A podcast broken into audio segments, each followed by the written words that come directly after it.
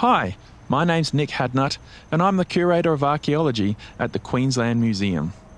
I've worked at the Queensland Museum for over 10 years and am a historical archaeologist.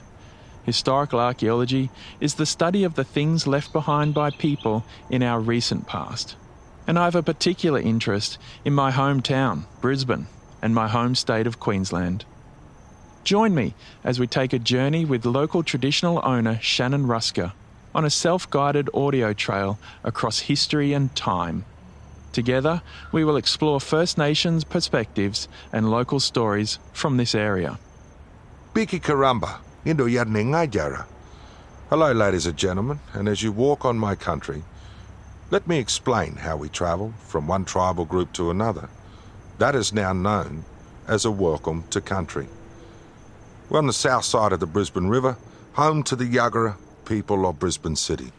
Our country extends from the Logan River in the south to the Caboolture River in the north and out to the Great Dividing Range near Warwick and also Toowoomba, and then back out to the coastal line near Cleveland Wynnum areas. Now, if we were to travel from one country to another, a welcome to country method, the common one that you see, is actually a spokesperson of the tribe that gets up and welcomes you to the land, but there's processes in place before that. In the old days, we'd use what is called a yaba or yalwabuna, and that means a message stick. Now, that had carvings or paintings on it, and it gave reason why your particular family was travelling from one country to another. Without that message stick, you could be speared dead on the spot. So we are happy that they invented mobile phones. We ring one another up now. So the messenger man would take the stick across and the elder of that tribe would then either accept that or say, no, you can't go through. If you were granted permission, then your whole family could travel over the islands or go up to Toowoomba and out to the west or, or down south to the Gold Coast or up to the Sunshine Coast hinterlands, and there you would be greeted by the spokesperson of the tribe. The spokesperson will welcome you in and lay down the laws for the country where you can and can't eat, and what you can and can't do in the land. After that is the feasting. We'd have a tribal feast by night, and as the sun goes down, we'd always do our tribal corroborees. So that's why you see the dancers go in during the Welcome to Country. So we hope that you are carrying your message stick with you today. Or look out. For as long as people have lived in this area, the river has been both a boundary and a marker of place, separating North and South Brisbane. The area South Brisbane has a couple of different names along. One famous name is known as uh, Kurilpa, and Kurilpa means a water rat. Aboriginal people cross Dandiri Maiwar, the Brisbane River, by swimming or in small watercraft. You see, we used to cross the rivers in canoes, and by using these light sticks like hibiscus to be able to float on top of and paddle across the river.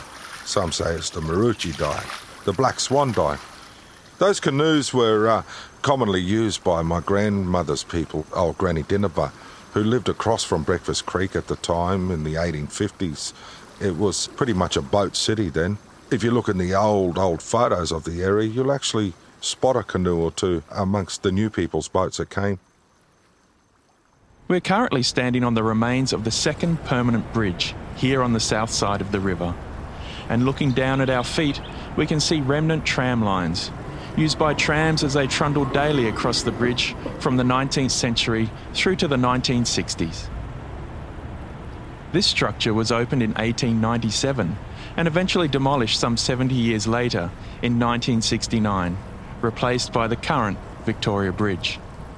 The remnant bridge pylon we're standing on is over 120 years old and remains as a memorial to Hector. If you would like to pause this audio, now is a great time to read Hector's memorial, mounted on the side of the bridge.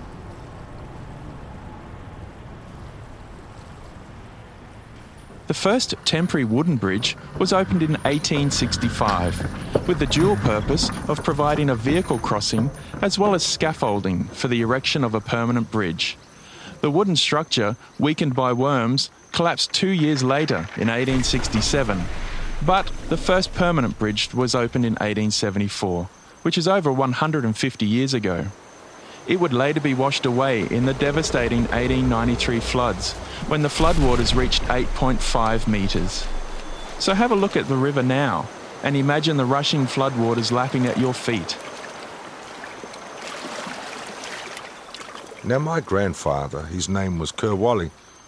He was given the name King Sandy by the new people. Kerwally would have crossed this bridge. He would have seen it getting built.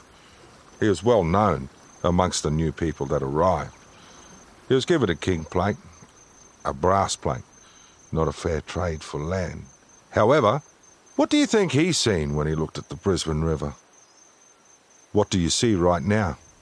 You see a bridge, you see buildings, you see boats, you see enterprises in front of you.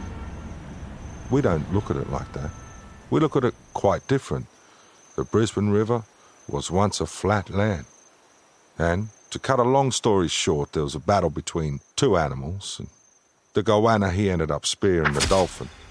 The dolphin's blood burst out into the land and burnt it. Made a dry creek. And along came the rainbow serpent. The rainbow serpent we call a kabulgan or mundagara. When the rainbow serpent came along, she was very, very big and she got stuck. So she called upon her brothers, Yarro the rain, and Ngailan the cloud, and all the Mugara Balka. All the storm came down. The rain got under her belly and she was able to wriggle side to side. She opened up that little creek into this big river. Now, this river is well known as Maiwar. You'll know it as the Brisbane River, but we called it here as the Eastern Yagara people, Warar. So when we look at things, we look at things that are quite different because that river, after it was flooded from the brothers, Yarrow the rain, Ngailan the cloud and all the sky elements, well, then that river provided us with our life, our food source. Everything we had came from that vein that you are walking across right now.